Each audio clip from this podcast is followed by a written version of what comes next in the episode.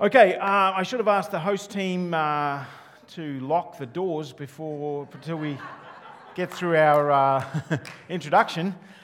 Just bear with me. Uh, we're currently in a series called Mimicking the Macedonians, and the series is about giving. Hopefully, you've caught that big idea so far. The series is about giving. Uh, we started with uh, Jamie's message a couple of weeks ago. Uh, what a generous God. He told us that when our situation or our circumstances feel too big, we tend to look to God for big answers. Uh, but we can miss the bigness of God in the smallest of blessings. Our God is incredibly generous. Our God wants to bless us. Um, we need to see what God is doing rather than hold on to our own expectations. Uh, last week, Pastor Phil talked about Holy Spirit disruption. Uh, on Pentecost Sunday, the Holy Spirit broke into the lives of the disciples and the church was born. We can't do what we do today without the work of the Holy Spirit. And we've just had evidence of that as the Holy Spirit was moving, as the Holy Spirit was doing the work. It's not the people who pray.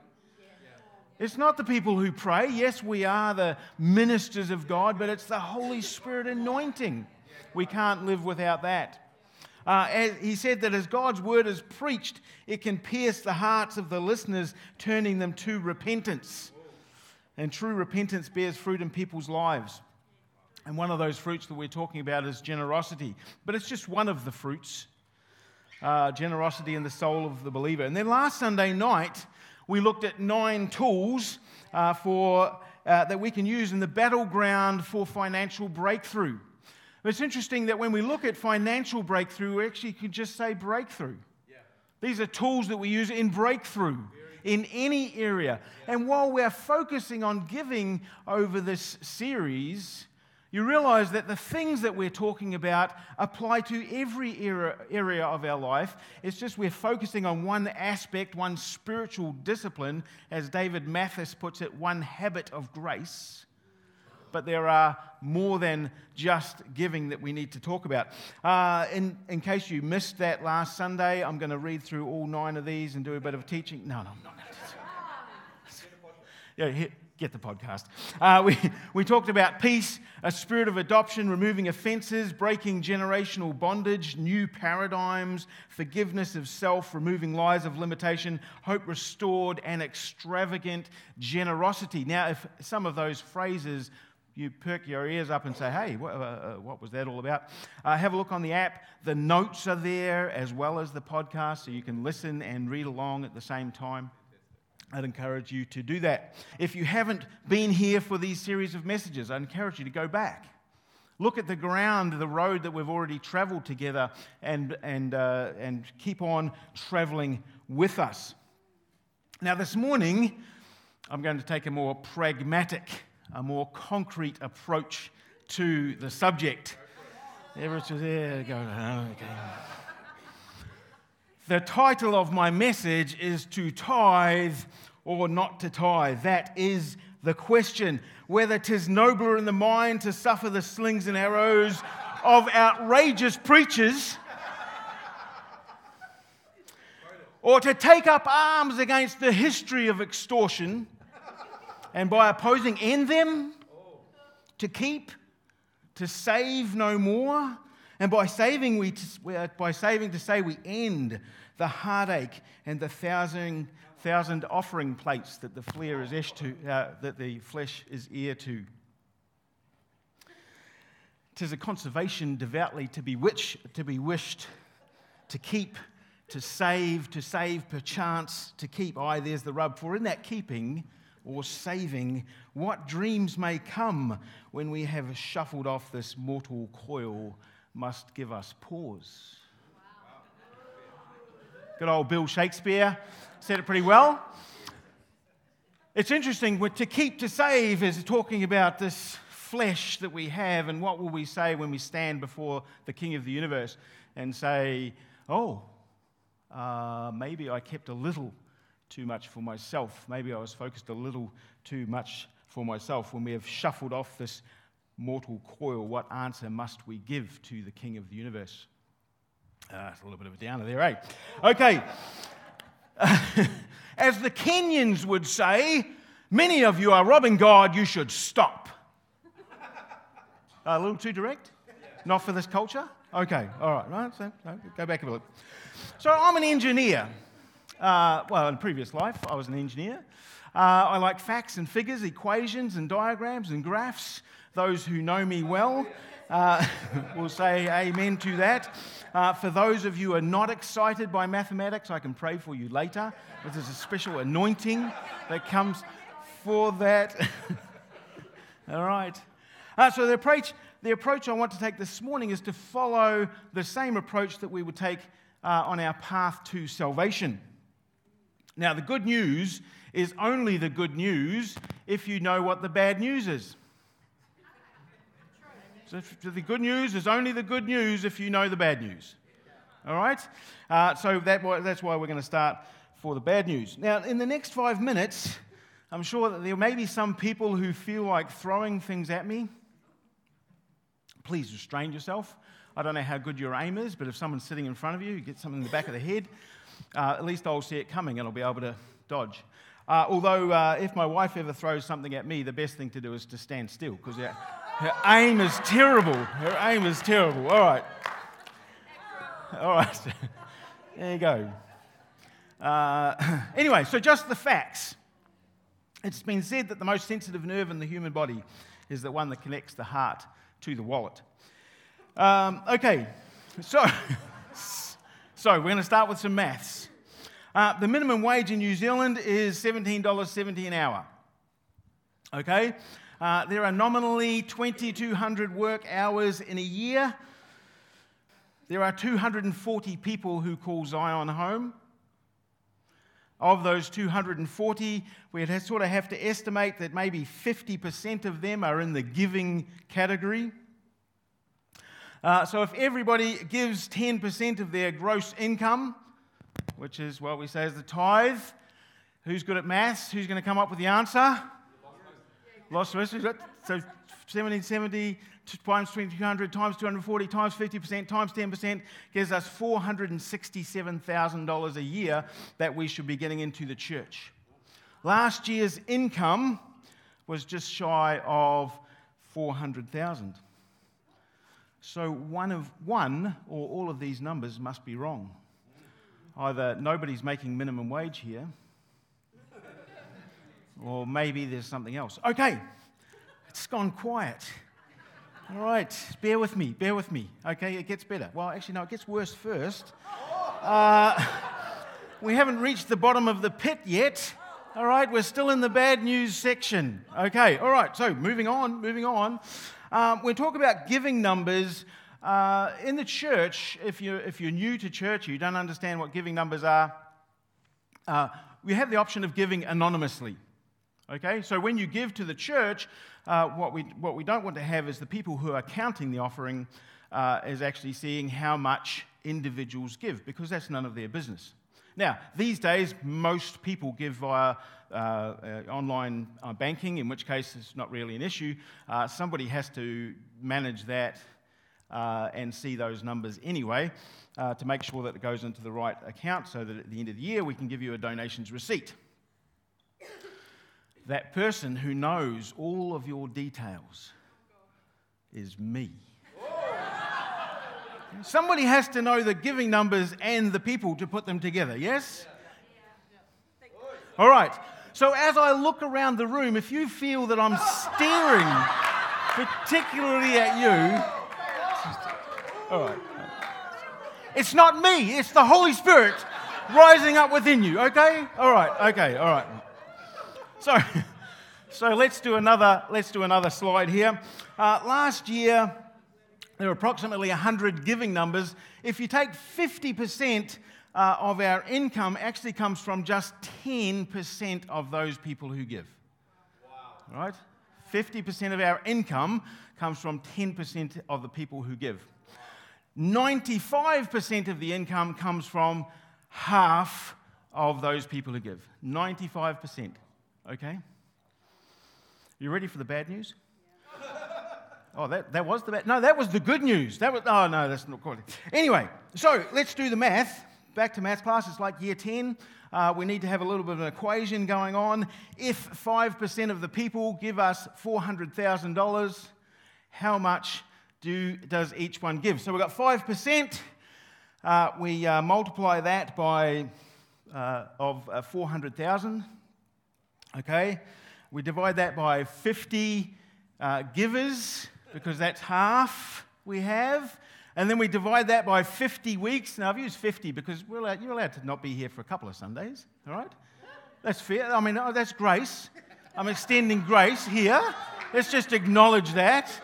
Well, oh, you can give online though, but anyway, okay, so we're just going to do 50 weeks. Has anyone come up with a number yet? Two months. Ah. Okay, the number that we come up at the bottom of the page there is $8 a week.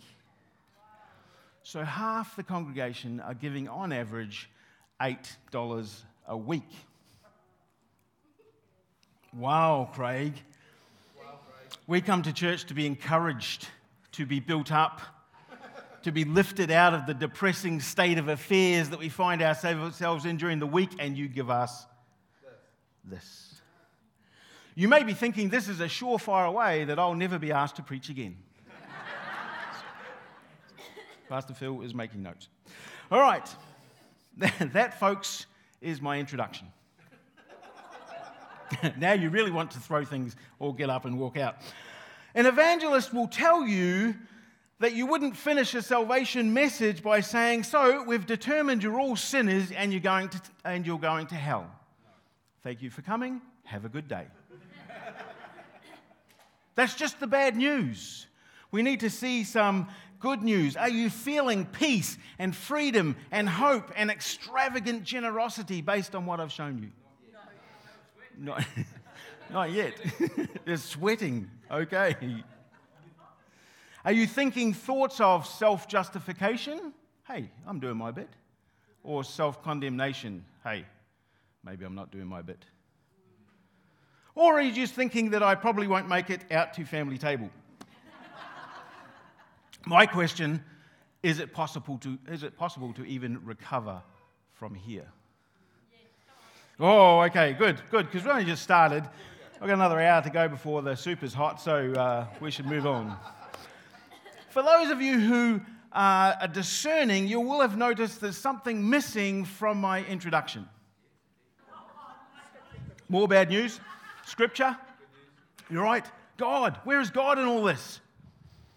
These are facts and figures. These are things that we can, you know, you can go to the accountant in town who has nothing to do with God and he will tell you the same thing. Where is God in all of this?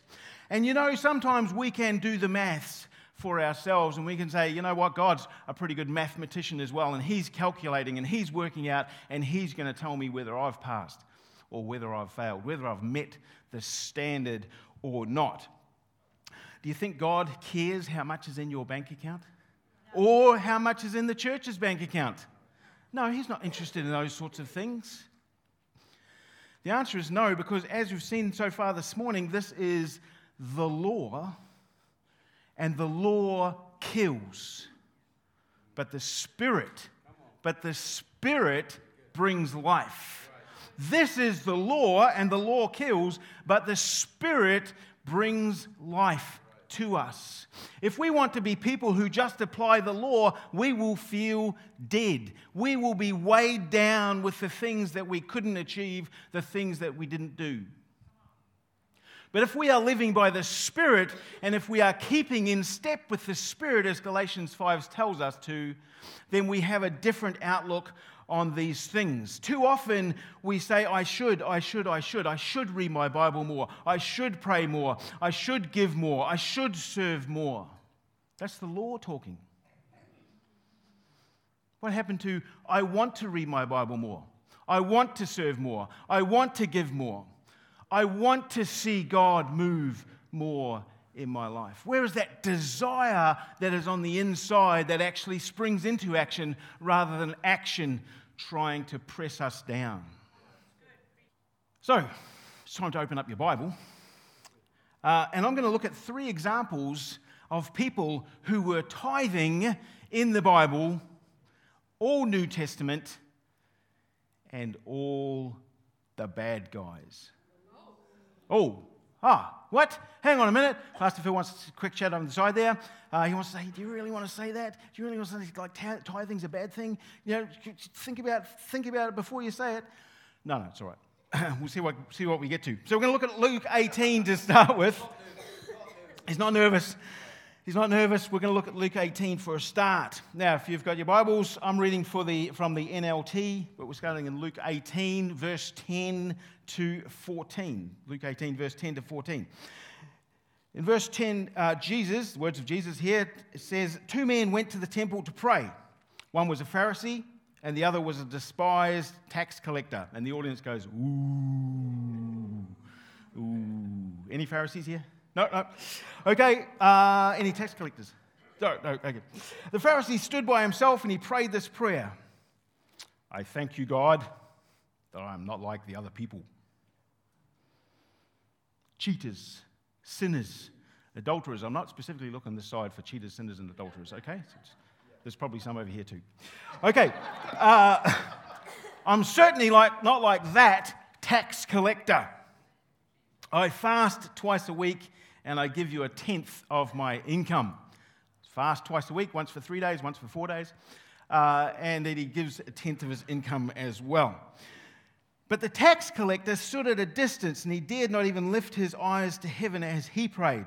Instead, he beat his chest in sorrow, saying, Oh God, be merciful to me, for I am a sinner. Jesus says, I tell you this this sinner, not the Pharisee, returned home justified before God. For those who exalt themselves will be humbled, and those who humble themselves will be exalted. The Pharisee in the story is relying on the fact that he's doing stuff. But he's doing the right stuff. You can't say, well, fasting's not very scriptural, is it? Tithing's not very scriptural, is it? The Pharisee is doing the right stuff, and yet he didn't go home justified. He didn't go home saying that I have done what I need to do because he missed a point. The point is not whether you do the right things, the point is who are you doing them for? The point is is this about relationship or is this about religion? God is not interested in the what and the how, He's, asked, he's interested in the who and the why. Doing these things is not helping the Pharisee his fasting and his giving is of little value if he has not valued first the relationship that he's supposed to have with God. The second example is from Mark 12. Mark 12, starting in verse 41 through to verse 44. In the King James Version, this is often called the widow's mite. Not the widow's mite like M I G H T, they might do something, but the widow's mite as in something very small. Uh, the widow's offering in the NLT. So, verse 41, Mark 12, 41, it says, Jesus sat down near the collection box in the temple and watched as the crowds dropped in their money. Now, you say that if I sit at the back and I watch people dropping money in the offering plate, that is scriptural. Okay, Jesus did it. No? He did. He did. Can't be anything wrong with that. I always like that in, the, in the giving boxes now we have, uh, especially when they start made of metal, uh, you have a little bit piece of carpet in the bottom, yeah, so you just can't tell whether people's just dropping in coins. Uh, it used to be the offering plate goes past, you just give it a bit of a shake and then. You know. no, no, no one's done that? I, am showing my age there. Okay. many rich people put in large amounts, and then a poor widow came and dropped in two small coins. Jesus called his disciples to him and said, I tell you the truth, this poor widow has given more than all the others who are making contributions. For they gave a tiny part of their surplus, but she, poor as she is, has given everything she had to live on. Giving is not about equal amounts for everybody.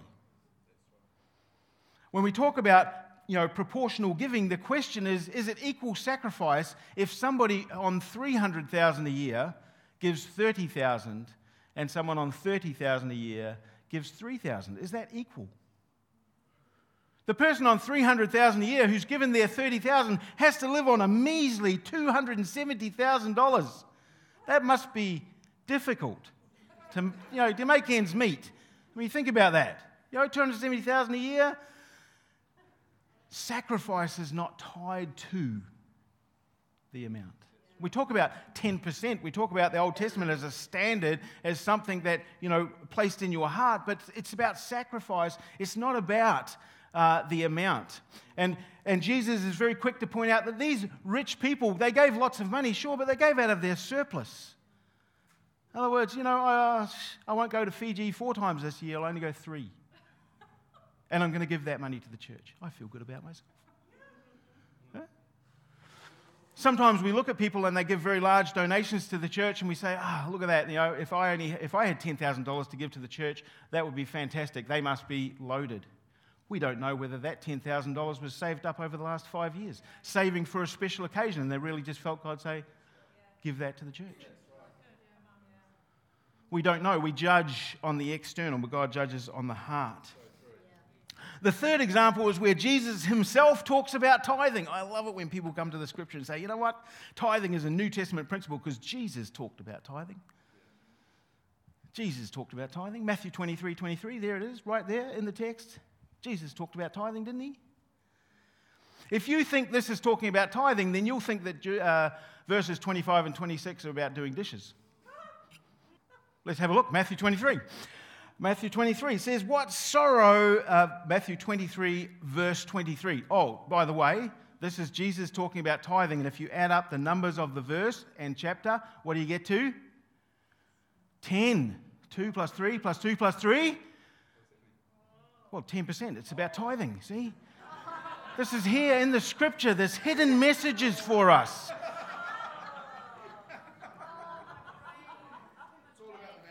It's all about the maths exactly right. There's a hidden code there in the Bible. Okay, uh, back to Matthew 23 23. It says, What sorrow awaits you, teachers of religious law, and you Pharisees? Oh, any Pharisees here? Did I ask that already? No. Uh, hypocrites. Jeez. See, uh, preacher, uh, uh, Jesus preached pretty strong language too, so I'm in good company. Okay. For you are careful to tithe even the tiniest income from your herb gardens. But you, ignore the more important aspects of the law justice, mercy, and faith. You should tithe, yes, but do not neglect the more important things. So Jesus says you should tithe. Question to tithe or not to tithe? Jesus says you should tithe. Is that the context? Who's he telling to tithe? Hypocrites, Pharisees, leaders of religious law. That's who he's telling to tithe. And he's saying, well, you should tithe because you're under the law. Are we under the law? No, so he's not saying that to us. He's saying that to these people. But even then, when he talks about tithing, he's not talking about tithing, he's talking about their hard attitude. He's saying you're doing these things because you're religious. You're doing these things because it makes you feel good. But what about the whole point of the law? Is love God and love others distilled down to a checkbook? So, the Pharisees, the bad guys, the point that Jesus is making is that even if you are fulfilling the law, which they were, all of these examples, they were fulfilling the law in this one area at least.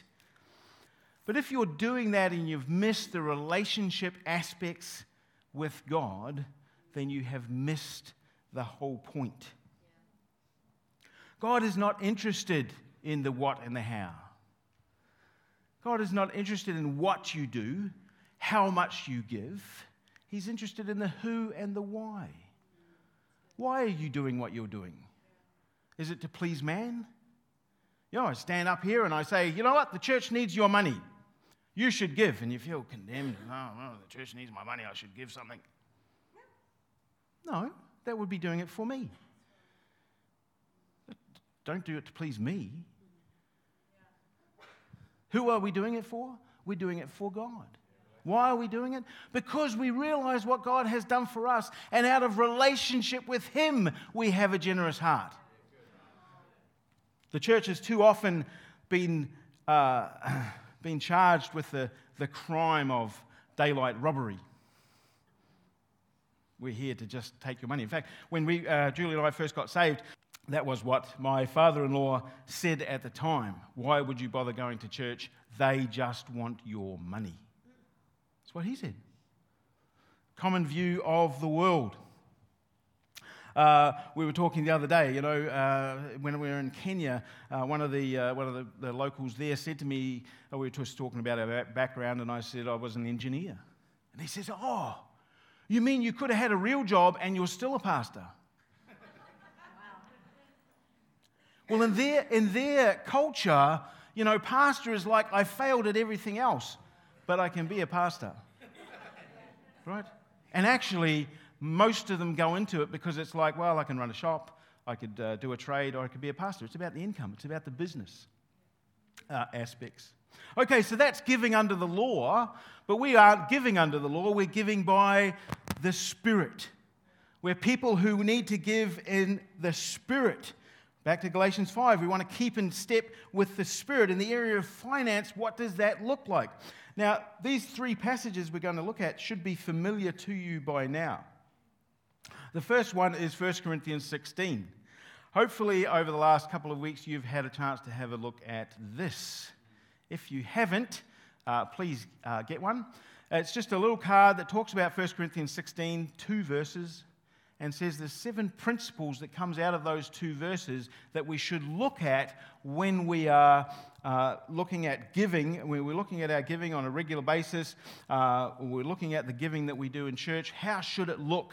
And 1 Corinthians 16 gives us uh, some clues to that. So we're going to read 1 Corinthians 16, verses 1 to 4. Now, about the collection for the Lord's people, do what I told the Galatians church to do. The Galatian churches, I should say, not the Galatians church. On the first day of every week, each one of you should set aside a sum of money in keeping with your income, saving it up so that when I come, no collection will have to be made. Then, when I arrive, I will give letters of introduction to the men you approve and send them, uh, send them with your gift to Jerusalem. And if it seems advisable for me to go also, they will accompany me. On the handout, we talk about those seven principles, and I'm not going to go through them now uh, in any detail, but we realize that our giving needs to be regular. It's for everyone. Everyone should have an opportunity to participate. Isn't that an interesting word? Not be corralled, everyone should, but everyone has an opportunity to participate. Uh, your giving should be intentional. This is an interesting one. We're not having, don't have time to unpack it now, but intentional. Does that mean setting up an automatic payment and then forgetting about it?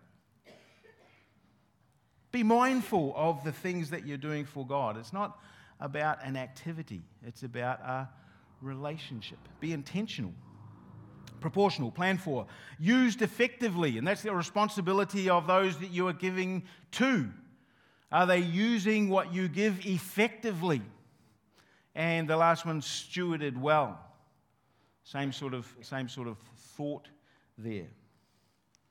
So there's some keys to how we should give. Now, this is what we call a didactic passage. This is a teaching passage in the scriptures. Paul is not just saying, oh, for you Corinthians, this is what you should do. But no, this is a message that he's teaching to all the churches in Galatia. So it's not just for that particular time, we use it in our context. And the second passage, just one, chap, uh, uh, one book over in 2 Corinthians, uh, we're going to look at verse, uh, chapter 8, 2 Corinthians 8, verses 5 to 8. 2 Corinthians chapter 8, verses 5 to 8. They, talking about the Macedonians, which we are talking about uh, through this series, even did more than we had hoped. For their first action was to give themselves to the Lord and to us, just as God wanted them to do. So we have urged Titus, who encouraged your giving in the first place, to return to you and encourage you to finish this ministry of giving. Since you excel in so many ways in your faith, your gifted speakers, your knowledge, your enthusiasm, and your love from us, I want you to excel also in this gracious act of giving. I'm not commanding you to do this, but I am testing how genuine your love is by comparing it to the eagerness of other churches. Oh just when you thought you were out of the woods. Stab you back in.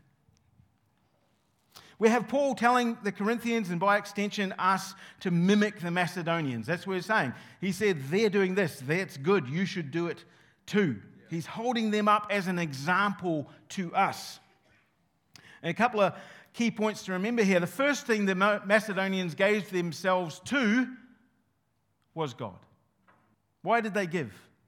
They first gave themselves to God, and out of that, they gave themselves for Paul and his ministry. And there's that key phrase in there just as God wanted them to. Not because Paul told them to, not because they heard an exciting message on teaching, on giving, I should say, on, you know, this message that stirred their hearts, and now I feel I want to give, just as God wanted them to do. Paul goes on to say, give, the ministry of giving is only one ministry. We talk about those keys of breakthrough. It's not just in the area of finance, it's in the area of relationship, it's the area of emotion, it's the area of, uh, uh, of Bible reading, of study, of meditation, of prayer. Paul lists a few things there uh, in the passage, and he says, you You're already excelling in these things. I want you to just bring giving up to that level. Don't say that giving is the best, the most important. Somehow it is elevated above all others. I don't care whether you read the Bible, I don't care whether you have a devotional time, but as long as you give, that's okay with me. Keep in step. And Paul, of course, is saying, I'm not commanding you to do this. This is not a, a, a mandatory obligation. You know, in the Old Testament, in the, in the Jewish times, it was a mandatory thing. Tithing was mandatory. It was part of the law. They were under the law. And you know what they had to do? They had to implement something called the temple tax because people weren't giving. Interestingly enough, they, they implemented the temple tax because people weren't doing what they were supposed to do under the law. And this, the, the problem is that when we get to that situation where we say it, it's a law, we start to think of our, our giving as tax, which is a really bad connotation unless you're anybody from the government, which case is good. No? Okay, all right.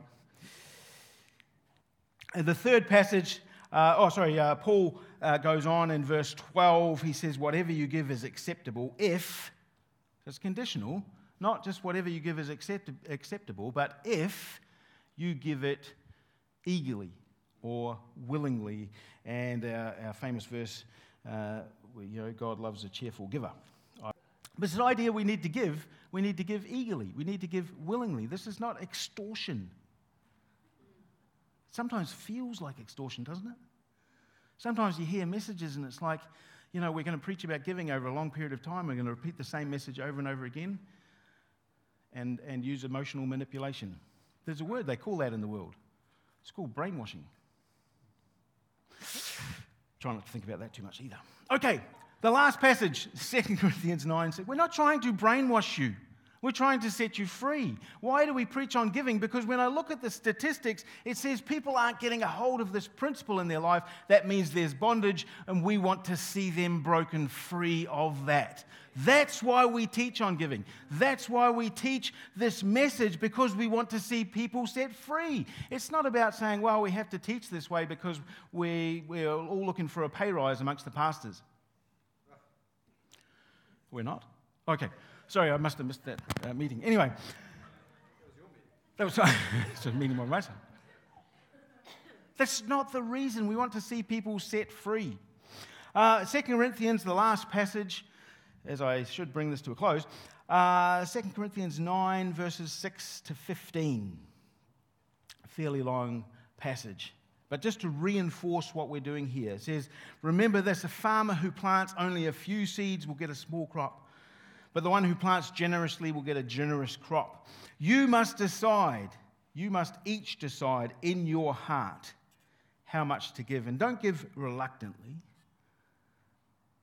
and don't give in response to pressure. It's Paul's words. For God loves a person who gives cheerfully, and God will generously provide all you need.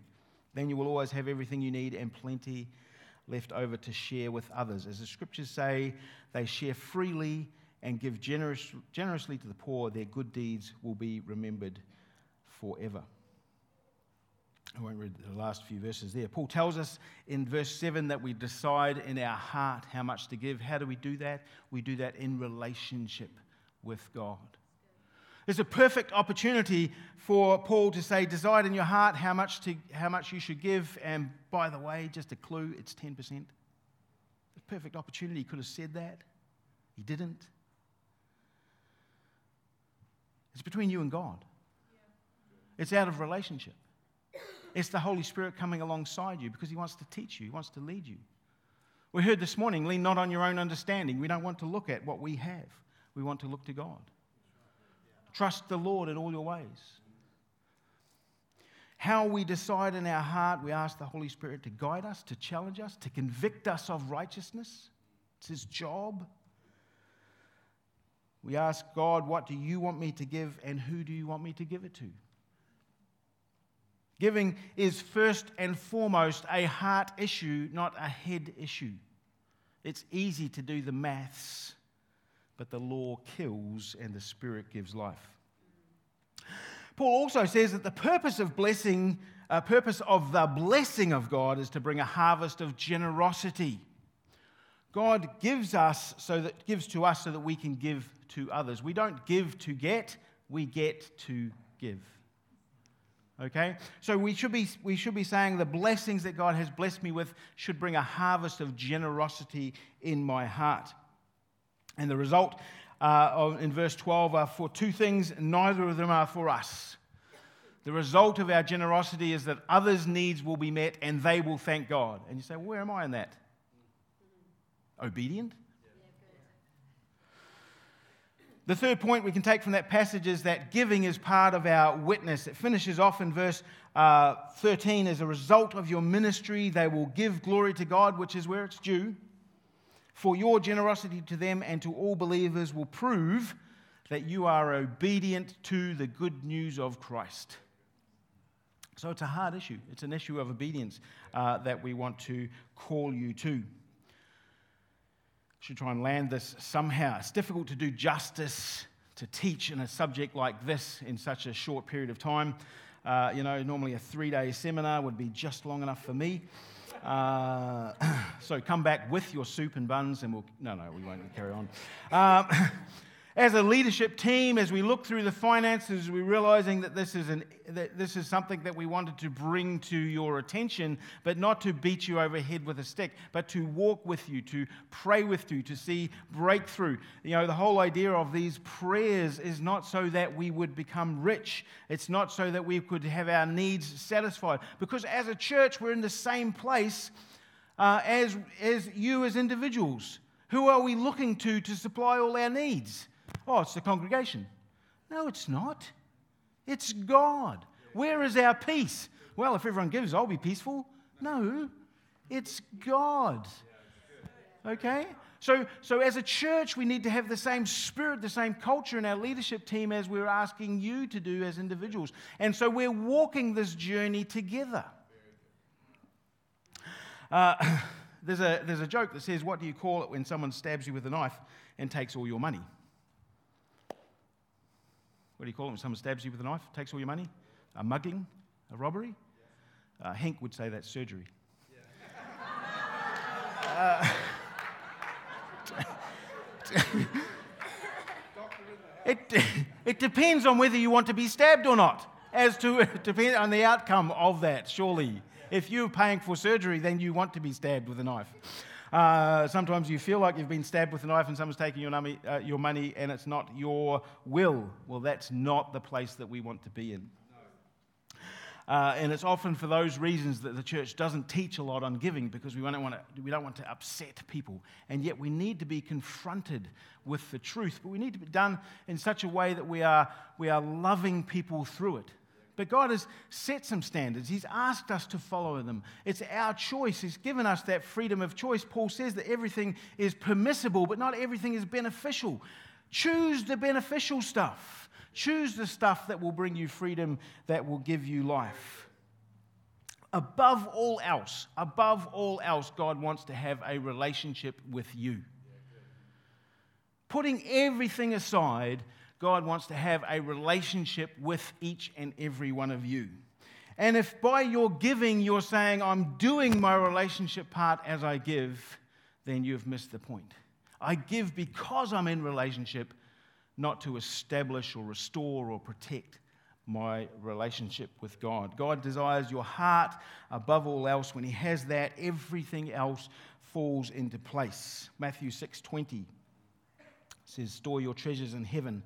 Where moth and rust cannot destroy and thieves do not break in and steal.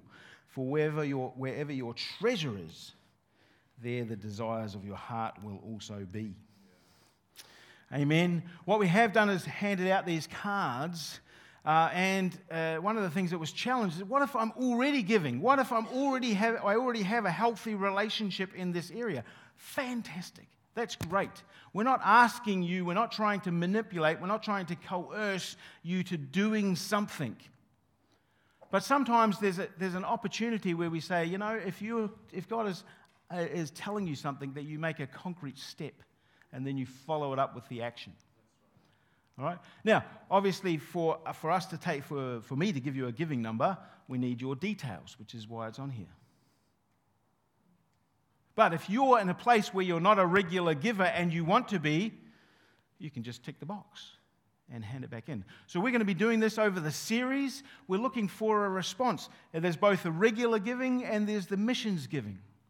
If, if in your quiet time with God, He's challenging you in this area, then what we'd like to do, eh, just to understand where things are going or what's, what's happening, is to get some feedback from that. Uh, if you put your phone number on here, you won't get a phone call from me saying, hey, you ticked the box. You typed in a number. I haven't seen that in my bank account yet. You won't get that, okay? Not from me, anyway. I'll delegate that to someone else. no, no, no, no, you won't get that at all. That's not what we're here for okay? We want to walk with you. We want to pray with you. We want to help you see breakthrough in this area and in every area of your life. After all, if our heart is for God, who gave everything for us, then what does that mean for us in response to that? Uh, let's pray. Lord, we thank you that you give us an opportunity to participate in what you are doing in this world. Lord, we know that you can do this on your own. You know that we know that you don't need us, but you want us to partner with you in the things that you are doing.